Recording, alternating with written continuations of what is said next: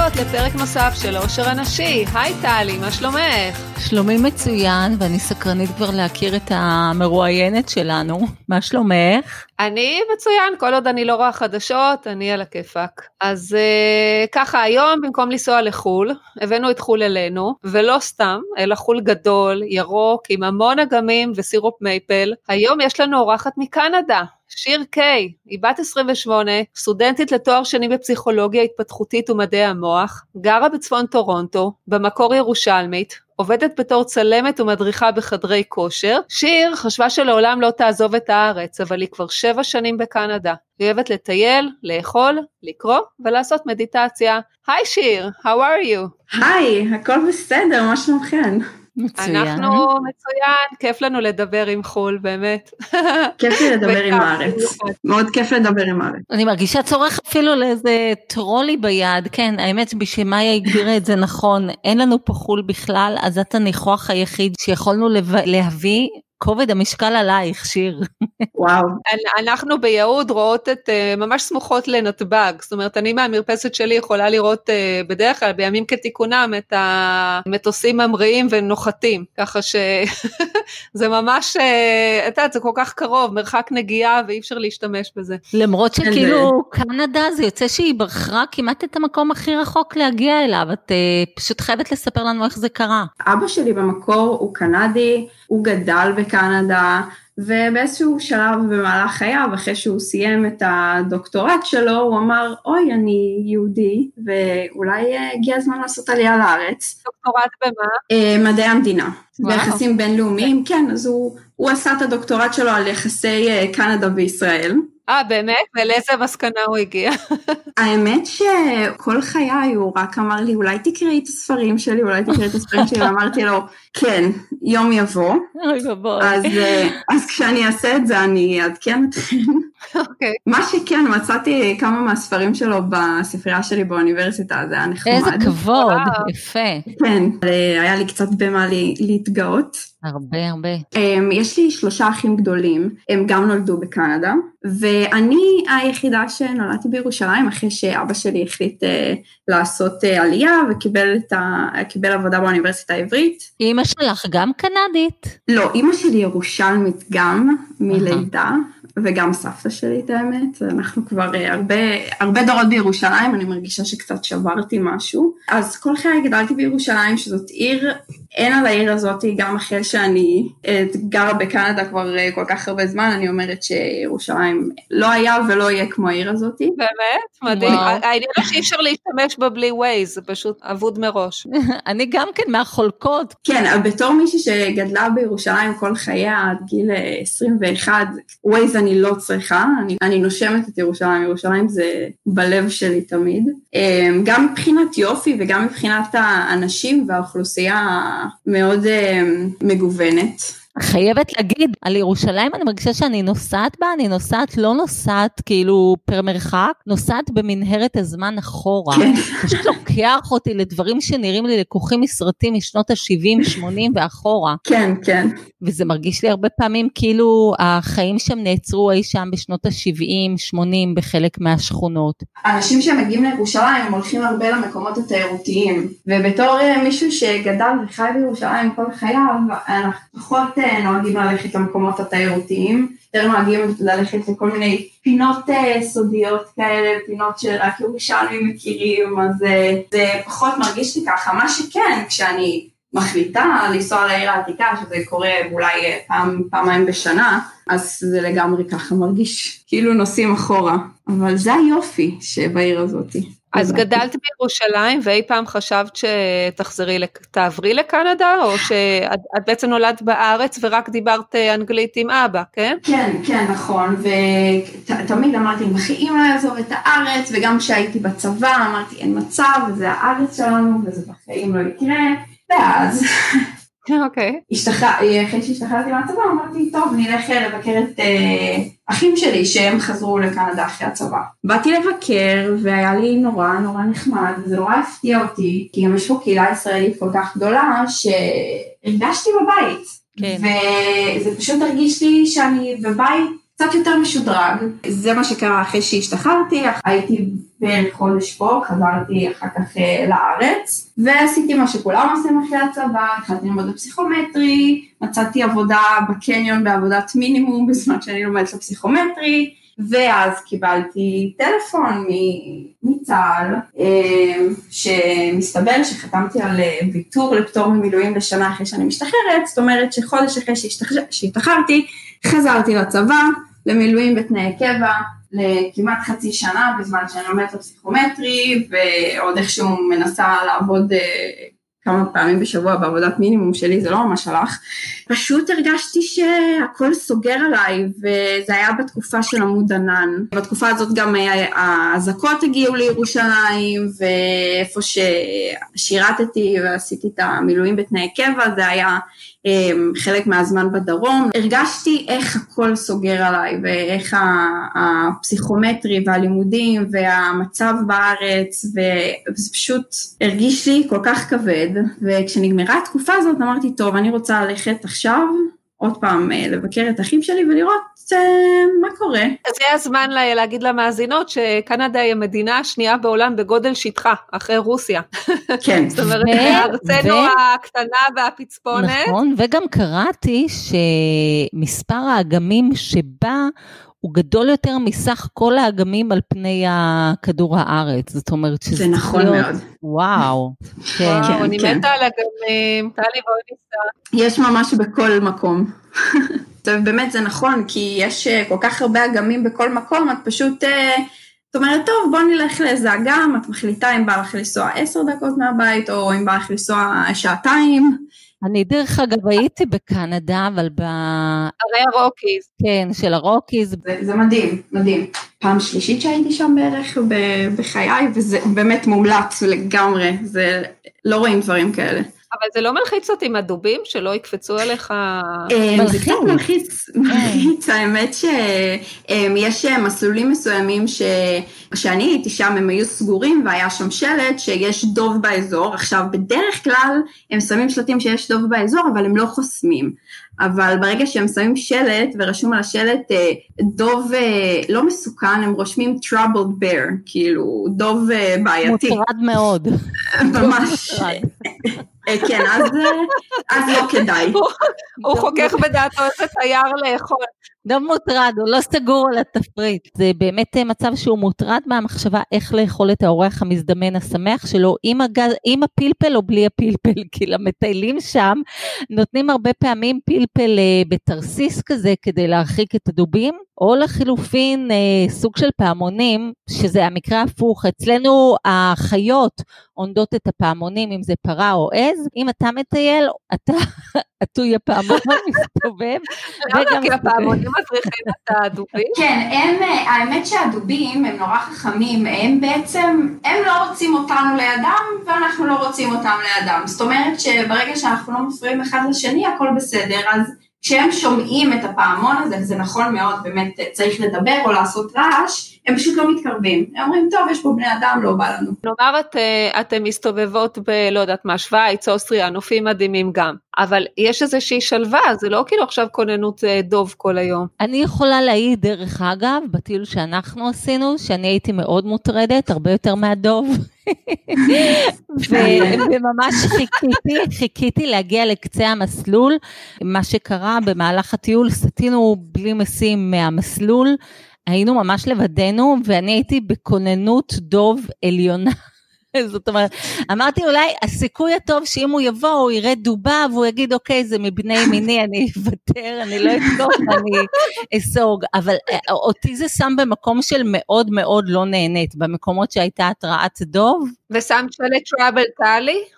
לגמרי ומה שנקרא אבל במזל טוב לא מצאנו שום דוב בדרך וסיימנו את זה בטוב. בדוב, מה כן, שיהיה. בדוב.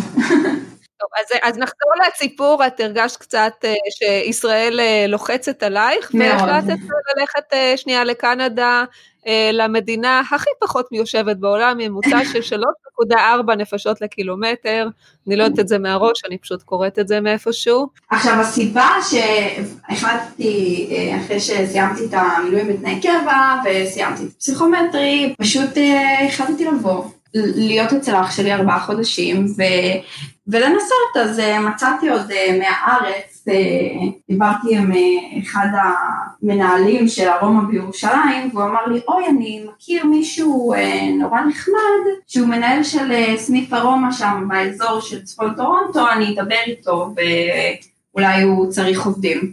אני לא יודעת אם אתם יודעים, אבל ארומה מאוד חזקה פה בקנדה. באמת? במיוחד באזור של טורונטו יש פה המון סניפים, הקנדים נורא אוהבים, הקנדים גם האסייתים פה נורא אוהבים את זה, כי זה, זה בריא, זה אופציה, זה סוג של אופציה בריאה שיש להם פה לעומת בתי קפה אחרים. הם מגישים סלטים ומגישים סנדוויצ'ים בריאים. ו... אני רוצה להגיד לך שבהשוואה לסטארבקס, כל בית קפה יכול להצליח. אני חייבת להזכיר עוד איזה רשת שגיליתי אותה כשהיינו בקנדה, בוונקובר. אני ראיתי המון פעמים את השלט, עוד לפני שהבנתי שזה איזשהו מקום שמספק מזון, פוטינרי. אני עד עכשיו לא יודעת למה היא נקראת פוטינרי, אני לא יודעת מה, מה מקור השם, אבל זה נורא הצחיק אותי. פוטין, דרך אגב, נחשב למאכל הלאומי של קנדה, שזה בעצם צ'יפס. מתפוחי אדמה קנדים עם, עם gravy, כאילו רוטב, כזה של, כן. של בשר, ויש גם אופציות צמחוניות כמובן, וגבינה, ואז הגבינה נמסה עם הצ'יפס המטוגן והרוטב השמנוני הזה, וזה אוכל פשוט כל כך טעים ומנחם, אבל לא בריא. אוכלים את זה עם הידיים או עם מזלג קטן? עם מזלג, עם מזלג, את יכולה גם להוסיף מעל זה ירקות או בשר או מה ש... תגידי רגע, יש קשר בין זה שטורונטו, עוד לא דיברנו על מזג האוויר, טורונטו בחורף יורדת לאיזה מעלות? בדרך כלל הטמפרטורות אה, הכי נמוכות שיש הן בסביבות המינוס 15, אה, יש חורפים שזה מגיע למינוס, אה, למינוס 35 עכשיו, עכשיו. כן, למ... בגלל זה חשבתי שהסוג אוכל הוא כזה עתיר קלוריות ומנחם בשביל אה, ימים קרים כאלה. כן, כמו בצרפת ושווייץ, יש להם, איך קוראים לתפוח אדמה הזה? רושטי, כן.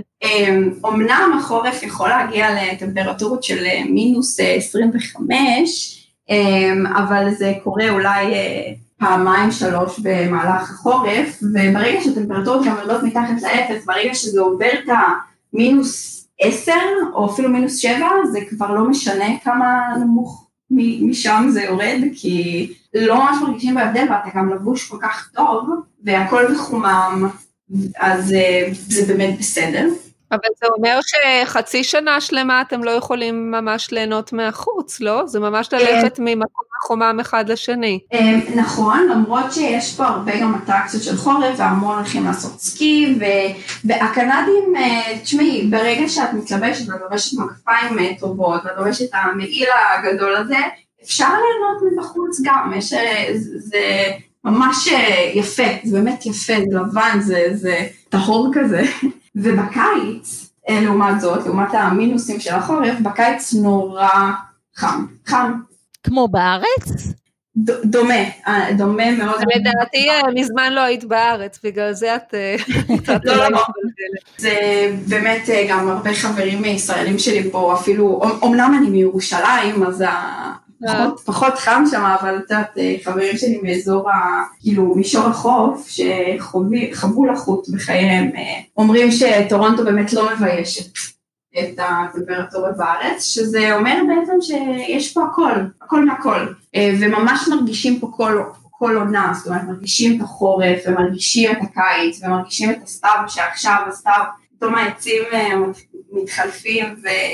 אה, התחילה כבר השלכת? וואו, כן, זה כל כך יפה. חייבת להגיד שהטיול לקנדה היה אחד הטיולים המדהימים שהיו לנו, באמת, ממש כל כך רווי בדברים שאני אוהבת לחוות אותם בחו"ל, שזה טבע, ירוק ומים, שאולי כן. אחרים ימצאו לומר שזה משמים, אבל זה לא נכון, משום שלפעמים גם הגודל מייצר איזשהו אפקט אחר, והרי הרוקיז והעוצמה שלהם שהם כל כך גדולים, יש קושי? למרות שאצלך צפוי קושי קטן יותר מאחרים אולי בהיותך קנדית באזרחות, בת לאבא נכון. קנדית, דוברת אנגלית, ואולי גם היו לך את הקשרים הנכונים למצוא מהר עבודה או להשתבץ. כן, אז כמובן שיש המון המון קשיים, וכמובן שכמעט אה, כל יום חושבים באמת על, ההחלטה הזאת. אמ, אני רק רוצה להגיד משהו לגבי העבודה בארומה, שזו העבודה הראשונה שלי, שבעצם בחרתי לעבוד במקום שהוא כביכול ישראלי, שזה לאו דווקא החלטה נכונה, פשוט יש פה הרבה ישראלים שהכוונות שלהם לא כל כך טובות. אז uh, בעיקרון, אנשים שהם עובדים פה חוקי, נגיד כמוני, שאני אזרחית, אז uh, אין להם בעיה למצוא עבודה בכל, בכל מקום, אבל uh, ברגע שיש הרבה ישראלים שהם באים, הם לא חוקיים, ובאמת, את יודעת, הם מחפשים עבודה כדי לחיות, ולא בא להם עגלות. Uh-huh. אז אה, למשל מגיעים לכל מיני עסקים ישראלים והמעסיקים הישראלים אה, לפעמים יודעים שאוקיי, זה עובד אה, שהוא לא חוקי, אז אפשר לשחק איתו קצת, ולפעמים זה לא נעים. כאילו לנצל אותו? כן, כן, מבחינה כספית, מכל, מכל מיני בחינות. אה, זה לא רק הישראלים, זה מצבם של מהגרים בכל מקום בעולם, שאין להם סטטוס חוקי מוסדר, ולכן הם כוח עבודה זול. כן, נכון, נכון. תגידי, יש לכם הרבה מהגרים אה, מוסלמים בטורונטו? יש לנו הרבה מהגרים אה, בכללי, הרבה מהגרים מאיראן, הם מקסימים, והם כל כך כל כך כל כך דומים לישראלים. כן, האיראנים הנפלא, זה שהשלטונות שם הם מטורפים, אה, זה לא... ישראל היה לה שנים ארוכות של יחסים נהדרים, זה עם אה, אינטליגנטי, עם מסכים. נכון, מאוד. ואז יש פה באמת המון המון מהגרים מאיראן, כי אתה יודע, זה, זה המון אנשים שלא מס, לא הסכימו עם המשטר החדש שם, והם פשוט היגרו לפה. הם כל כך מעשירים את התרבות פה לדעתי. זה משמח לשמוע. מבחינת אופי, הם כל כך דומים לישראלים, והחוויה שלי בא, באוניברסיטה פה זה באמת, התחברתי המון ישראלים, וה... והנאמבר 2 שלי זה באמת אה, היה האיראנים, פשוט מתחברים כל כך מהר והם גם הם גם כל כך מתלהבים ואוהבים לשמוע, אוי את מישראל, איזה יופי, איך בא לי לבקר בישראל ואנחנו לא יכולים. וואי, איזה מרגש לשמוע, וואי, ממש מרגש. לגמרי. מוצאת לנכון אה, להתעכב רגע על הנקודה הזו שאת מספרת שבה האיראנים אה, מאוד אה, כמהים לשמוע על הישראלים, וזה נראה לי בטח שזה יוצר איזשהו אבסורד, שדווקא האיראנים כמהגרים יותר וכאלה שבאים ממדינה לכאורה עוינת לישראל, יותר סקרנים לשמוע על ישראל מאשר הקנדים עצמם, כי בתחושה שלי, בחוויה שלי, כשאנחנו היינו בטיול בקנדה, בכל פעם שהייתי פוגשת אנשים, קנדים מקומיים, הייתי שואלת אותם מלא שאלות, כי אה, הארץ הזו הדהימה אותי ביופייה ורציתי לדעת על האנשים וכשהם היו מסיימים לדבר והייתי מתחילה לספר להם קצת על מאיפה אנחנו באנו הרגשתי שאין להם שמץ של עניין. הרבה מהגרים אוהבים לשמוע סיפורים על מהגרים אחרים, זה מאוד מעניין אותם, הם גם יודעים שזה כיף לצד השני לספר, כי גם כן. כיף להם לספר מאיפה הם באו. האיראנים הם, הם מאוד גם רוצים לשמוע על ישראל, כי לא הייתה להם את ההזדמנות הזאת שהם היו שם, כי מבחינת, כשהם שם, זה ישראל זה השטן, זה, כן. הם לא אומרים דברים טובים על ישראל, והם, והם יודעים שזה לא נכון, כי הם לא אוהבים את המשטר שלהם, ובגלל זה גם הם בקנדה, אז הם נורא נורא אוהבים לשמוע וכל כך מקסימים ואני מרגישה איזה חיסרון זה לאנשים שגרים בארץ שהם באמת אה, לא יודעים את זה ואנחנו לא, וזה חבל וזה עצוב. בארץ יודעים שהעם האיראני הוא עם חכם ומשכיל. אין את המערכת היחסים הזאת בין אה, ישראל, בין עם ישראל לעם אה. האיראני. האיראנים הם חלקם מוסלמים, חלקם נוצרים, אבל זה לא, לא ממש משנה, גם רוב אלה שפה הם לא מחשיבים את עצמם בתור מוס, מוסלמים כי הם אומרים אנחנו לא דתיים, אנחנו חילונים. פרסים קוראים לעצמם, דרך אגב. אה, לא איראנים, פרסים. אז עכשיו, המהגרים המוסלמים שמגיעים אה, מסוריה, או כאילו מאצלנו, הם לא, הם לא מתעסקים בדברים הפוליטיים, הם מגיעים לפה כי הם רוצים שקט, וזה גם מה שהרבה ישראלים מגיעים לפה כי הם רוצים שקט והם רוצים לחיות בשלום עם כולם. גידי רגע, דווקא אני חושבת שאני זוכרת משהו אחר, שמבחינת מהגרים או כאילו לא מקומיים שורשיים קנדים, יש שם מיעוט מאוד גדול, אני לא יודעת אפילו אם לקרוא לו מיעוט, אבל נדמה לי שזה סינים, יש שם המון סינים. אוקיי, מיעוט הם לא. נכון? הם מהווים חלק מאוד גדול מהאוכלוסייה. באמת? מה יש לסינים לעשות בקנדה?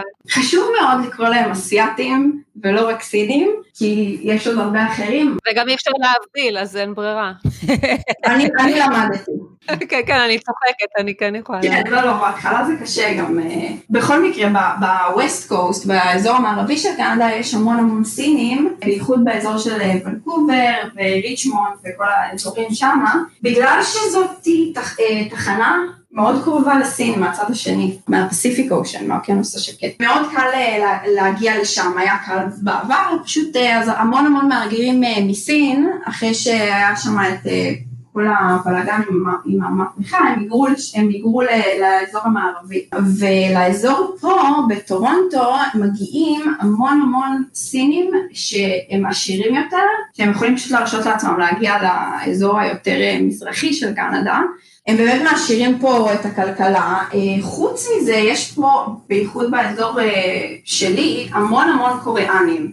עכשיו, קוריאנים זה עם גם נור, מדהים, זה סוג האסייתים עם, ה, עם הפלפל. את יודעת, לפעמים אנשים חושבים סינים, כן, כן, הם אוהבים ללמוד ולהיות עם עצמם ולהיות סגורים בקהילה שלהם, שזה נכון דרך אגב, לא שזה משהו רע, אבל קוריאנים הם יותר פתוחים, הם, הם, יש, יש בהם, כמו שאומרים לפעמים, שאת הפלפל הישראלי, אז יש להם את הפלפל הזה משלהם, וגם נורא קל להתחבר איתם, והם גם, משום מה, נורא אוהבים את ישראל, ונורא אוהבים את העם היהודי. מעניין. מאוד מעניין. ולא רק זה, הם אוהבים להיות, לגור, והם גם אומרים את זה, הם אוהבים לגור באזור יהודי. באמת? את הדירה הראשונה שהזכרתי אחרי שעברתי מהבית של אח שלי, הזכרתי אצל משפחה קוריאנית, דירת מרתף שלהם, והייתי שם במשך שנתיים, אז היה לנו ככה קשר מאוד טוב, והם אמרו לי על העניין הזה שהם אוהבים לגור באזורים יהודיים, כי יהודים, יש להם איזושהי איכות חיים שנורא מתאימה להם. האמת היא שזה הגיוני לי מהבחינה הזאת שזה גם מעצמה טכנולוגית, דרום קוריאה, זה אומה שהתפתחה וכל הזמן היא,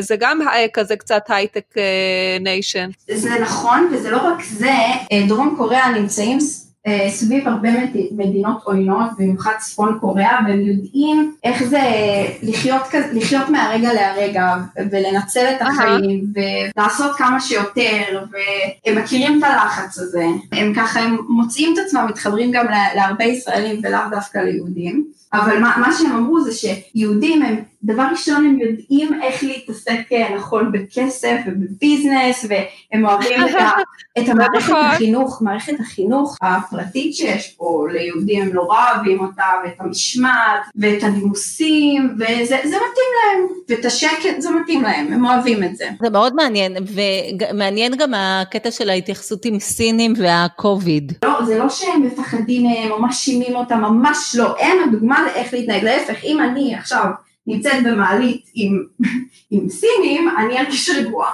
הם תמיד עם מסכה, הם היו, הם, הם היו הולכים פה עם מסכה כבר שנים, לפני שנים הם הולכים פה עם מסכות, ותמיד כן. כולם אמרו, אוי, זה ממש מוזר, הם הולכים עם מסכות, את יודעת, והם גם הולכים עם כפפות, הם נורא דואגים להיגיינה, והם עשו את זה כבר הרבה לפני כולנו. הם באמת הדוגמה והמופת לאיך צריך להתנהג. אז אין, לא היה משהו כמו שהראו לנו באמריקה, בארצות הברית. קנדה כמדינה היא לא כזאת.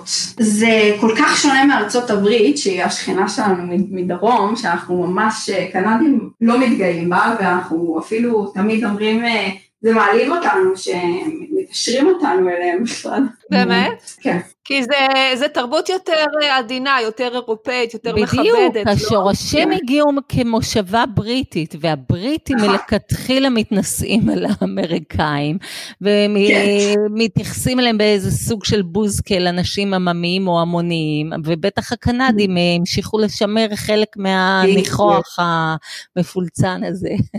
נכון, נכון. שיר, את סטודנטית למדעי המוח ופסיכולוגיה התפתחותית, אני מבינה? נכון. אני בשנה השנייה של התואר השני, אני כבר יודעת ששנה הבאה אני מתחילה את הדוקטורט שלי. פה הכל קורה נורא מהר, כאילו אתה צריך להחליט מה, מה קורה שנה הבאה בתחילת השנה שלפני בעצם. בסדר, זה נקרא סדר.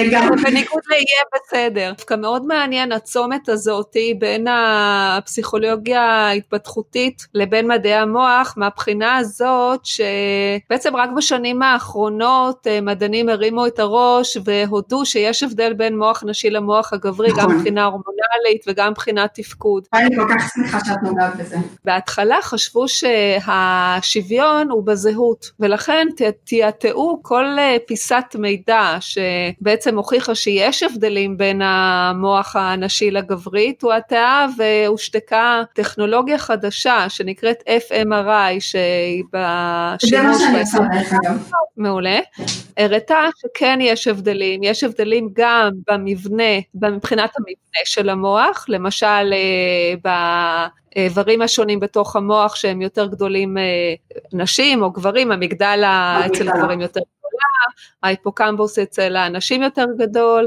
יש הבדלים גם מבניים וגם פציונליים, ולכן זה מתקשר אצלי גם מבחינה של חינוך ומבחינה של איך ללמד ילדים, כי ההתפתחות היא שונה, אז רציתי לשמוע את דעתך בעניין הזה. יש לי המון מה להגיד בנושא, כי זה נושא שהוא מאוד, אה, כאוב. הוא מאוד בעייתי כרגע, גם אצלנו, כי מצד אחד, אה, אנשים טוענים שאין הבדל בין גברים לנשים. נכון, לשם אנחנו צריכים לשאוף. הבעיה היא כשזה נכנס לתחום המדע ולתחום הסייאנס ולתחום אה, ש- שבאמת אה, רוצים לעזור לאנשים מבחינה פיזיולוגית, אז כן, אני, אני מתעסקת גם הרבה ב-FMRI, אז כן, יש הבדלים בין המוח הגברי למוח הנשי, גם הבדלים פיזיולוגיים. הרבה פעמים אה, אה, התנועה הפמיניסטית גם אצלנו באוניברסיטה טוענת שאין הבדל, וכשאנחנו רוצים להוציא מחקרים למשל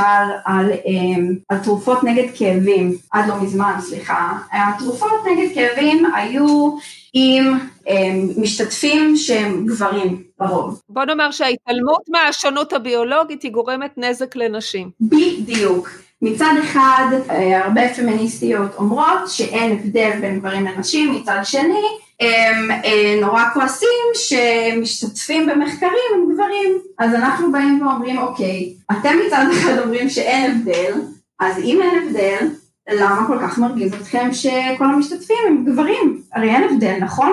ויש. עד uh, לפני בוא נאמר משהו כמו 15 שנה, תקני אותי אם אני טועה, כל המחקרים נעשו על גברים, רוב המוחלט של המחקרים נעשו על גברים, מהסיבה שאנשים uh, היה להם יותר מדי משתנים לא צפויים כמו מחזור, נכון. פחדו שיהיה להם נזק uh, לעובר במקרה שהם בהיריון, ואז כל המחקרים של התרופות, גם הפסיכיאטריות וגם הרפואיות, נעשו על גברים בלבד. נכון. במשך הזמן הבינו שהמינונים הם לגברים וגם הגוף הנשי מאבד את התרופות האלה בצורה שונה מאשר גברים והתרופות שהן בעצם התייחסו רק לגוף הגברי הן גורמות נזק לנשים, גם כל, כל, כל מיני תרופות, גם פסיכיאטריות וגם uh, תרופות למשל אספירין, תרופות uh, נג, נגד נדודי שינה. גברים ונשים זה לא דבר זהה. אני חושבת שנכון לציין ש... שאין בכלל ספק שמבחינה ביולוגית, הורמונלית, יש שינויים, וכמובן הנושא של התוויה של תרופות שצריכה להראות איך הן משפיעות באופן שונה על גברים ונשים, זה דבר שהוא נכון.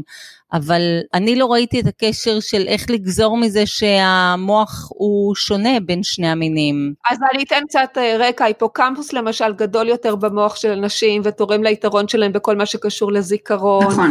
הגברים למשל משתמשים בכל עונה בנפרד יחסית לנשים, ובנוסף קיים הבדל משמעותי בחיווט העצבי של מוחות הגברים והנשים. זאת אומרת, יש דברים ביולוגיים מבניים, וגם אני רוצה להוסיף שברמת התא, כל תא הוא שונה. בגלל שיש קרומוזומים, לפחות שני קרומוזומים בתא הם שונים, וכל אחד מהתאים במוח. שהרבה פעמים יש ניגוד אינטרסים של מצד אחד שהתנועה הפמיניסטית אומרת שאין הבדלים בין גברים ונשים, מצד שני הם מאוד מאוד מאוד מתרכז, כועסים ובצדק על מחקרים שאין בהם מאזן שווה בין, בין גברים ונשים. הרי תמיד אנחנו שואבים שיהיה חצי הם, שהם נשים וחצי שהם אה, גברים.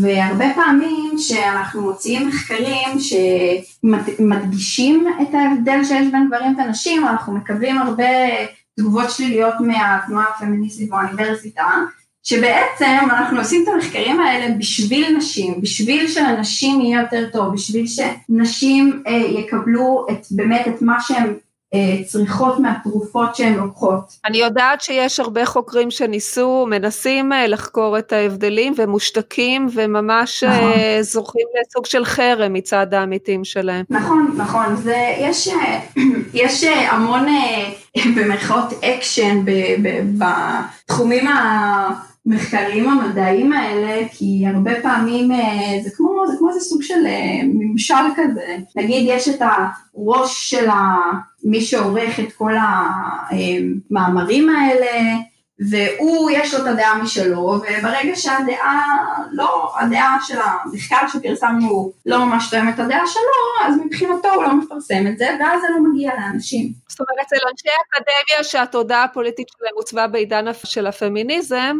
הם אה, דוחים את המחקרים האלה מתוך איזשהו כן. אידיאולוג. או הפוך, או הפוך. הם גם יכולים אה, להיות מהתקופה היותר ישנה ולא לקבל אה, כל מיני מחקרים שמתעסקים דווקא בנשים או... יש לכם קשר עם עמיתים שגם כן חוקרים את זה בארץ? זאת אומרת, את בקשר כן. ויודעת להגיד אם יש הבדלים או יש אה, נטיות שונות בגישות או, או אם מעבדות בארץ זוכות ליותר תקציבים או בחו"ל, כאילו, מה השוני כן. נניח איך שאת חווה את הלימודים שם לבין איך שהעמיתים שלך חווים אותם בישראל? מבחינת האקדמאים פה בקנדה מאוד מאוד מעריכים את המחקרים שיצאו מישראל, בגלל שהם יודעים איזה מוחות יש שם, ויש אה, לאוניברסיטאות שם ממש טוב, כאילו מבחינת האקדמאים הקנדים, מאוד מעריכים מחקרים שמגיעים מישראל. יש לי פה אפילו המון עמיתים באוניברסיטה שהם אה, ישראלים, שזה בכלל נחמד. אין הרבה הבדל, בין המחקרים שנעשים פה למחקרים שנעשים בארץ, בסופו של דבר באמת כאילו אנחנו מגיעים לאותן מסקנות ובגלל זה גם אה, מכבדים הרבה מחקרים בארץ פה. מבחינת סבסוד, אני חייבת לציין שהממשלה הקנדית נותנת המון המון המון סבסוד למחקרים ולסטודנטים וזה פשוט מדהים אותי כמה עזרה יש פה מהממשלה וואו. אני יכולה להגיד שאני את התואר השני שלי ואת הדוקטורט שלי לא משלמת בכלל. הממשלה, האוניברסיטה משלמת הכל. גם בתואר הראשון הם נותנים אה, לאזרחים הלוואה שבעצם מכסה להם את כל הלימודים ואת כל ההוצאות על ספרים, ואתה מחזיר את ההלוואה הזאת כשאתה מסיים את הלימודים שלך, זאת אומרת הם נותנים לך אחרי שאתה מסיים את הלימודים, בין אם זה אם החלטת לסיים אחרי תואר ראשון, אם החלטת לסיים אחרי תואר שני, אם החלטת לסיים אחרי דוקטורט, הם נותנים לך תקופה של שנה אחרי שסיימת, הזמן למצוא עבודה, להתאקלם והכל, ואחרי שנה אתה צריך להתחיל להחזיר, זאת אומרת אתה לא מחזיר את כל הסכום, כי זה אוטונומיים, אתה מחזיר כל חודש כמה שאתה יכול. הם, הם בעצם מנסים לתרום לכלכלה בזה שהם נותנים כסף, כי הם או מלווים או נותנים מלוות. כן, אני יודעת שהאמריקאים מאוד מתלוננים שזה מכניס אנשים אה, צעירים בתחילת אה, דרכם לחובות מאוד גדולים שהם לא יכולים להשתחרר מהם איזה 20 שנה, אבל אני מבינה שאצלכם השכר לימוד הוא יותר נמוך. הוא הרבה יותר נמוך לאזרחים, זאת אומרת אם מגיעים אנשים ללמוד פה שהם לא אזרחים, שהם על ויזת סטודנט, הסכומים דומים לארצות הברית. אבל כשאתה אזרח, במקום לשלם 35, בערך 35 אלף דולר לשנה, אתה משלם 8 אלף. אה, הבדל משמעותי. כל הכבוד, באמת, מדהים. כשאתה אזרח שמשלם מיסים, אז אתה זכאי להטבות מהמדינה. זה הכל, זה, על זה זה עובד, ובגלל זה גם המערכת בריאות פה היא, ב, היא בחינם. אני מבינה למה מהגרים, למה מהגרים לשם, זה האמת, הכל נשמע לי ירוק ויפה ואגמים ומקסים. כן, לגבי התחום הזה של פסיכולוגיה התפתחותית ומדעי המוח, כן. אני נורא רציתי לקחת את שני הדברים האלה ביחד, כי זה בעצם שני תארים נפרדים אנחנו נכנסים לדקויות, אבל הייתה, יש אפשרות לשלב אותם, ואני רציתי לשלב אותם כי יש המון המון אנשים שטוענים, בעיקר בעבר, שפסיכולוגיה זה לא מדע, אבל ברגע שאתה מכניס את מדעי המוח לתוך כל הסיפור הזה, אתה בעצם... אז יש תוקף. בדיוק, יש תוקף. זה מצחיק גם שלמשל אישה קמה בבוקר ומרגישה אה, כעוסה או עצובה או ככה וככה, ואז הולכת לפסיכולוגית שלה, וכל התהליכים האלה בעצם נגרמו קצת מהורמונים, קצת מהמיקרוביום, קצת מכמה שעות שינה היו לה, זאת אומרת כל מיני דברים שהשפיעו על המוח, ועכשיו מתמללים את זה בשלוש שעות של uh, תמלולים. כן, זה בגלל שבגן עשו עליי חרם, ובגלל פה, ובגלל שם. את נגעת במייקרוביום. המייקרוביום זה, זה נושא שהוא מאוד מאוד מאוד אה, דומיננטי במחקר שלי. מה שאני חוקרת כרגע בשנה הזאת זה ההבדל בין ילדים ומבוגרים שנולדו בניתוח קיסרי לילדים ומבוגרים שנולדו בלידה אה, וגינלית, לידה רגילה. אה, והמייקרוביום מהווה נושא מאוד מאוד חשוב אה, בזה, והוא מאוד משפיע על התפתחות המוח של התינוק שרק נולד. בגלל שהוא לא מקבל אה, חיידקים במעבר אה, בטלת הלידה, נכון? בדיוק. תחדדי, מושפע לטובה? אלה שיוצאים בניתוח קיסרי? לא. לא, לרעה, חסרים לו. כן. שורה תחתונה זה שהתינוקות שנולדו בלידה וגינלית נחשפים למייקרוביום, מה שבעצם עוזר בהתפתחות הראשונית של המוח, ותינוקות שנולדו בלידה קיסרית לא מקבלים את זה. אז ת, תניחו לי להסיק את המסקנה שבאבולוציה הם צריכים לצאת בשלב הבא מהתחת, לא? כי שם יש כבר אה, פלורה, פלורה של חיידקים הרבה יותר uh, דומיננטית. האמת היא שיש היום תחום חדש של השתלת uh, קקי. נכון, אגב, על זה שמעתי, שמעתי. כן. אני רק רוצה להגיד למאזינות, שכל המאזינות, כל מאזינה בנפרד, שתדע שהיא לא לבד, כל אחת יש לה בגוף קהילה אקולוגית שלמה. זה חשוב לימי הקורונה. כן, חיידקים, את לא לבד, את לא בפיתות, יש לך חיידקים. נגיפים, פילים, פטריות, כל מיני חיות אקזוטיות. שדואגים לך, שדואגים לך. נכון. וקוראים לקהילה הזאת קהילת המקרוביום, והיא מרוכזת בעיקר במעי, במעיים. וואו. והנה, היא אפילו תורמת uh, לתינוק, להתפתחות המוח. אז uh, כן, עכשיו הסיבה למחקר הזה, אחוז של הניתוח קיסרי ממשיך לעלות בשנים האחרונות, ואנשים פשוט אה, לא מודעים ולא מבינים את ההשלכות. קלי, אני כותבת עכשיו ספר העושר הנשי, אוקיי? והגעתי לנפש, ובסך הכל רציתי להגיד שהנפש מושפעת מכל מיני דברים הורמונליים ומיקרוביום נכון. ושינה וכאלה.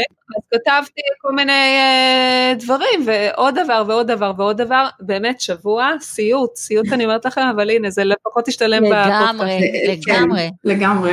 תגידי רגע שיר, איפה ממשיך מסלול החיים שלך בשני המקומות? במובן המקצועי, האם זה יותר, יהיה יותר פסיכולוגיה או יותר אה, חקר המוח? ובמישור הטריטוריאלי גיאוגרפי, האם זה יהיה בקנדה או בישראל? מה צופה לך העתיד לדעתך? אם נחזור לסיפור ההתחלתי, שאמרתי שבאתי רק לנסות פה ארבעה חודשים, אני פשוט אה, נשארתי. זאת אומרת, אף פעם לא כאילו קמתי ואמרתי, טוב, אני עוזבת את הארץ, בוא נעשה מסיבת פרידה, יאללה ביי. באתי לנסות ונשארתי. כן, זה המסלול אצל רוב, ה... רוב האנשים לדעתי. שזה כאילו מצד אחד עושה קצת המעבר יותר קל, כי אתה לא... לא לקחת ב... החלטה מובהקת לעזור או לרדת, כן. בדיוק. מבחינת העתיד, אני כן רואה את עצמי נשארת פה אה, בקנדה. החברים שלך ישראלים או חלק קנדים? רוב החברים שלי הם ישראלים, זו קהילה ישראלית מאוד מאוד גדולה, אנשים מקסימים. זה מרגיש בבית, רחוק מהבית, אבל זה בגלל שהקהילה פה כל כך גדולה, זה, זה פשוט, זה מרגיש בבית. מעולה. זה כמו ישראל קטנה שם, בתוך כל האירופה. כמו ישראל הקטנה, בדיוק.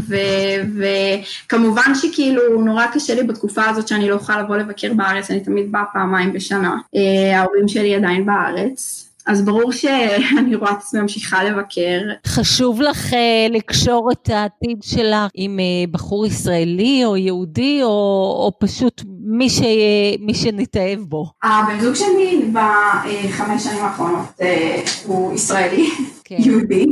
וזה לא היה איזשהו משהו ספציפי שנורא חשוב לי, כל עוד הבן אדם יכבד מאיפה שבאתי ואת הדברים החשובים ואת התרבות שבאתי ממנה, זאת, זאת לא בעיה. והשאלה השנייה הייתה לגבי העתיד המקצועי שלך, לאיזה כיוון יותר את חוקרת, אה, חותרת? אה, התחלתי את התואר הראשון שלי בתור, אה, זה נקרא פרימד, זאת אומרת אתה עושה חמש שנים שהם כביכול הכנה לבית ספר לרפואה. אה, אם אנחנו לוקחים את הארץ למשל, שזה לימודים של שבע שנים, אז uh, השנים הראשונות של בית ספר לרפואה בארץ, אצלנו זה פשוט תואר ראשון, כי אצלנו חייב לעשות תואר ראשון לפני, uh, בית ספר לרפואה, אז עשיתי חמש שנים במטרה אחר כך להמשיך כאילו ולהיות רופאה, רופאת ילדים. עכשיו, במהלך החמש שנים של התואר הראשון, הבנתי כמה אני מתחברת נורא לתחום של אה, בריאות הנפש ו, ולילדים ואני בעצמי, אה, יש לי אה, הפרעות קשב, אובחנתי בגיל 15 שזה יחסית לא כל כך מאוחר לבנות אבל כן מאוחר לבנים שזה עוד תחום שונות אה, מאוד מאוד אה, קריטית אה, לגבי הפרעות קשב. מה היית משנה במערכת הקיימת על מנת שסתם, אם היית עכשיו ממציאה בית ספר ואת יודעת את ההתפתחות השונה בין בנות לבנים מבחינה שפתית ומבחינה מוטורית, איך היית משנה את הבית ספר על מנת שלא נצטרך לסמם את הילדים שאנחנו שולחים כן. אותם לבתי הספר? אז, אז אחד מהמחקרים שהצעתי ושאני רוצה לעשות, שקצת עשיתי אה, חלק ממנו, זה המדיטציה והפעילות הגופנית, ששני הדברים האלה מוכחים מחקרית ומדעית שהם עוזרים לילדים ומבוגרים עם הפרעות קשב ומשפרים את ה-executive functioning או את התוצאות שלהם מבחינה לימודי, כאילו מבחינת הלימודים, משפרים ומבחינת המצב רוח שלהם והחרדות, משפרים אותה משמעותית. פעילות גופנית חשוב מאוד, אמ, מדיטציה.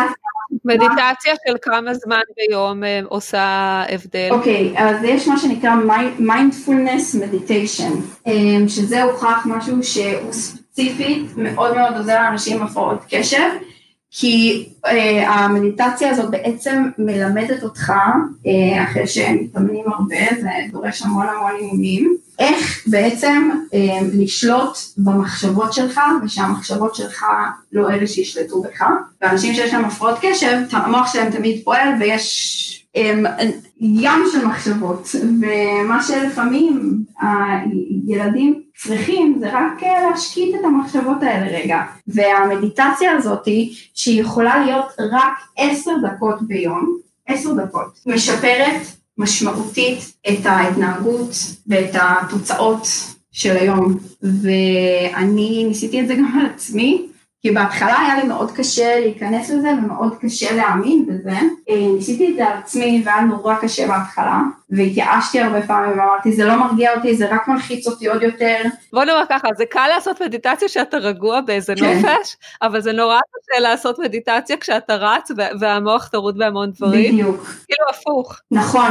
מתי שאתה צריך את המדיטציה, זה קשה לעשות אותה. נכון, וזה הפרקטיס, זה האימונים והחזרות כל יום ולא להתייאש, ובסופו של דבר זה בא טבעי, ואת רואה איך זה עושה טוב יותר, ואיך זה ההפסקה הזאת של עשר דקות, פשוט כאילו עשית לך איזה שנץ קטן, ואת פשוט באה רגועה ומוכנה להתחיל או להמשיך את היום. ממליצים, אה, אני עוד פעם אתן את אחיין שלי בתור דוגמה, כי הוא... הוא בן עשר? הוא בן עשר עכשיו, אבל אבחנו אותו בגיל נורא צעיר, והוא עכשיו, כל בוקר שהוא קם, הוא עושה עשר דקות של מדיטציה, וזה פשוט כיף לראות את זה.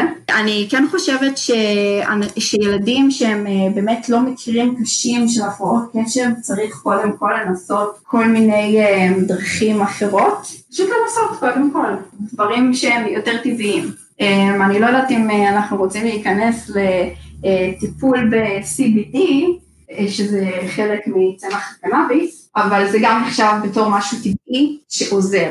מעניין. מבחינתי כרגע אני רואה את עצמי ממשיכה במח... במחקר, כי אני פשוט חושבת שלא לא סיימתי ולא הגעתי למה שהצבתי לעצמי מבחינת לחקור את ה-attention שלנו, שזה הקשב שלנו, בייחוד אצל ילדים. אז כרגע אני שם, אני חושבת שבעתיד אני אה, כן ארצה אה, לעבוד ולעזור לילדים או מתבגרים שחווים הפרעות קשב והם על הספקטרום האוטיסטי, כי הם פשוט אה, אנשים מקסימים שהרבה פעמים הפוטנציאל שלהם הולך לאיבוד כי לא יודעים איך להתנהל איתם נכון. אני חושבת שתהיה לך תרומה נהדרת, שיר, גם בהיותך, באמת, מי שחוותה את זה על בשרך, וגם מתוך העובדה שאת תבואי בעצם מגובת מחקר, לא מחקר שעשה איזה עמית אחר, אלא מחקר שעשית את עצמך, ויותר טוב מזה אי אפשר לקבל. אני לא יודעת, אין לי, בא לי ממש להיות עם הפרעת קשב ולהירשם אלייך. זה נשמע שיהיה לך הרבה לתרום. זאת, וזאת הייתה בעצם המטרה שלי, וה... הסיבה לזה ששיניתי את הכיוון והלכתי לכיוון הפסיכולוגיה והמחקר ופחות לתחום הרפואה. וואו, אני מקווה שיום אחד שני הדברים האלה יתמזגו לרפואה אינטגרטיבית שלוקחת בחשבון גם את ההיבטים הביולוגיים של המוח וגם את הגוף, שיהיה איזושהי אינטגרציה בין גוף ונפש. ברור. אז יכול להיות שזה יתחבר יום אחד. זאת השאיפה. זה כבר התחבר, רק לא יודעים איך זה מתחבר, בדיוק. ולכן מעדיפים להתעלם, נאמר ככה. בדיוק. אז תודה רבה שיר, היה ממש מעניין, אני ממש מאחלת לך ש... תיקחי את המחקר והטיפול צעד אחד קדימה ותעשי שינוי בתפיסה ותעניקי לחיים לילדים אפשרות שיהיה להם חיים יותר טובים ופחות מסוממים בכל מיני ריטלינים. וזהו, אז תודה רבה שיר. תודה לכן, היה לי כיף. אני אוסיף שאני חייבת לציין ששיר, למי שעוד לא יודע, היא בחורה צעירה בת 28, זה לא היה ניכר לאורך הרעיון איתך. לא, אבל אמרתי בהתחלה. אז, אז נגיד, להגיד. נחזור ונגיד, בגלל שבאמת, אני מוצאת פה אישה נכון. מאוד בוגרת, עם דעות מאוד uh, מוצקות, ועדיין עם פתיחות לחקור דברים ולהגיע אליהם, וכאילו נצבעתי קצת הלב שאת uh, שחקן רכש של הקבוצה הקנדית ולא של הקבוצה הישראלית, אבל אני מתנחמת בזה שמי שלא יהיה ירווה ממך את הטוב שאת מביאה איתו. הרבה תודה, היה מעניין באמת לשמוע על כל מיני דברים, על הקהילות השונות בקנדה, דברים שלא ידעתי עליהם, על אף שטיילתי שם, כן, זה ממש היה מעשיר. ותצליחי. תודה רבה. תודה רבה שיר, אנחנו ממש שמחות שבאת אלינו, שהתראיינת אצלנו בפודקאסט, והיה כיף לדבר איתך מעשיר וממש מעניין. תודה לכן, היה לי כיף מאוד, ונתראה. אולי, כן. הלוואי, הלוואי. כן. אז uh, עד כאן פרק נוסף של העושר הנשי. מזכירה לכל מאזינותינו ביוטיוב לא לשכוח ללחוץ על כפתור הרשמה למנוי, שנמצא מתחת לסרטון משמאל בצבע אדום, רק לחיצה, לא נדרשת שום הקלדה נוספת, ובטח שלא מדובר על מנוי בכסף, אלא רק על מעין הוספה למועדפים, וכמובן לא לשכוח לעשות לייק אם אהבתם את הפרק. לחיצה לא תשגר אתכם לשבועיים בערי הרוקי הקנדיים, לצערי, אבל לנו היא תועיל. אז להתראות בפרק הבא של העושר הנשי. ביי טלי! ביי מאיה, להתראות שיר ותודה. ביי, תודה. ביי יוש, ביי ביי.